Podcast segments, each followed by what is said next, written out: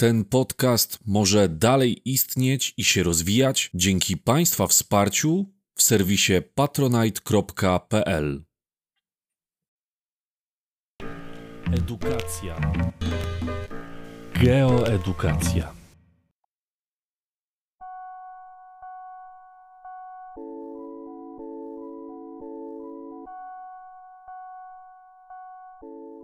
Krajobrazy tajgi i tundry. Tajga oraz tundra to obszary, które znajdują się w północnych częściach Ameryki Północnej oraz Eurazji. Mówiąc inaczej, znajdują się one w tych częściach kontynentów, które są najbliżej bieguna północnego. W strefie umiarkowanej ciepłej mieliśmy do czynienia z lasami liściastymi. Idąc w kierunku północnym od tego miejsca, robi się jednak coraz chłodniej, a w związku z tym muszą się pojawić rośliny, które mają nieco mniejsze wymagania odnośnie temperatury. Takimi roślinami będą właśnie drzewa iglaste, które znajdują się w tajdze. Wielkość opadów w tajdze jest zróżnicowana. Na wybrzeżach opady będą mieć wyższe wartości, zbliżające się do 700 mm, w głębi kontynentu ich ilość spadnie o niemal połowę. Lato jest tutaj ciepłe i krótkie, natomiast zima długa, a temperatury w niej spadają bardzo nisko. Zimą, przy tak niskich temperaturach, oczywiście zamarznięta jest cała ziemia. Jednak stopniowo, gdy temperatury zaczynają wzrastać, zaczyna ona rozmarzać. Jednak rozmarza tylko jej wierzchnia warstwa. Na pewnej głębokości, w dalszym ciągu, pozostaje ona zamarznięta, nawet w okresie lata. Jeżeli zaczniemy kopać dół, na pewnej głębokości dotrzemy do zamarzniętej ziemi. Tą część gruntu nazywamy wieloletnią zmarzliną. Im będziemy szli bliżej w kierunku bieguna, tym ta wieloletnia zmarzlina będzie znajdować się płycej. Ponieważ zamarznięty grunt nie pozwala wodzie, aby wsiąkła głębiej, dlatego w okresie letnim, kiedy rozmarznie tylko jego wierzchnia część, na powierzchni terenu tworzą się olbrzymie powierzchnie terenów podmokłych i bagien. Tajga to przede wszystkim las iglasty. Wśród dominujących drzew będą tutaj świerki i sosny, a także jodły i modrzewie, a więc drzewa, które rosną także i w Polsce. Rozległe tereny bagienne tworzą idealne warunki dla rozwoju owadów. Wyjście do lasu w okresie letnim w tajdze oznacza poważne narażenie się na ukąszenia wielu komarów, a także meszek. Gęsty las to także doskonałe miejsce dla życia dużych gatunków ssaków, wśród których odnajdziemy m.in. łosie, wilki czy niedźwiedzie brunatne.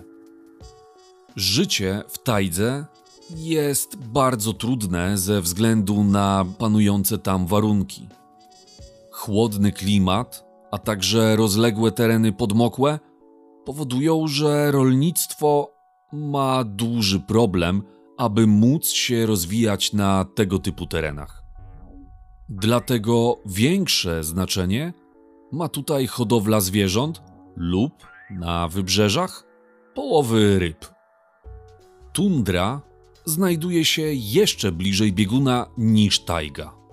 O ile tajga znajdowała się w klimacie umiarkowanym, ale chłodnym, o tyle tundra to już klimat okołobiegunowy.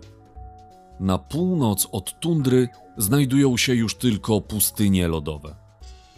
Średnia roczna temperatura powietrza w tundrze nie przekracza 0 stopni Celsjusza. Latem Nawet w najcieplejsze dni rzadko się zdarza, aby przekroczyła wartość 10 stopni, z kolei zimą temperatury w okolicach -40 czy nawet -50 stopni są jak najbardziej spotykane. Kolejną cechą tego klimatu są bardzo niskie opady, które dochodzą zaledwie do 250 mm. Wieloletnia zmarzlina, która występowała także w tajdze, tutaj znajduje się już bardzo płytko, a warstwa gruntu, która rozmarza, jest bardzo cienka. W takich warunkach mogą sobie poradzić tylko rośliny o niewielkich wymaganiach. Nie wyrosną więc tutaj duże organizmy roślinne, czyli drzewa. Tundra będzie obszarem pozbawionym drzew.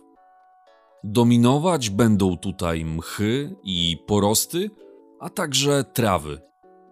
Rośliny rzadko będą przekraczać metr wysokości, a wśród drzew możemy tutaj spotkać jedynie ich karłowate odmiany, a konkretnie wierzbę czy brzozę, ale w swojej wielkości zdecydowanie bardziej przypominają one krzewy. Skoro roślinność jest tutaj uboga, to będzie ona wpływać także na liczbę zwierząt, bo przecież roślinność stanowi dla nich źródło pożywienia. W takich warunkach z jednej strony będzie występować tutaj niewielka liczba zwierząt, a z drugiej strony będą to przede wszystkim gatunki o niewielkich rozmiarach. Wśród większych zwierząt możemy kojarzyć renifery. Te skrajnie trudne warunki do życia powodują, że gęstość zaludnienia tych obszarów będzie niewielka. Wśród ludności możemy spotkać tutaj Inuitów, którzy zajmowali się głównie połowem ryb lub polowaniem na foki.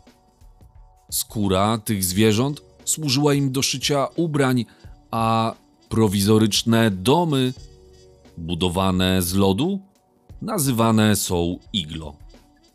W dzisiejszych czasach zarówno mieszkańcy tajgi, jak i tundry w wielu przypadkach porzucili swój tradycyjny model życia i ich codzienność bardziej przypomina nasz sposób życia.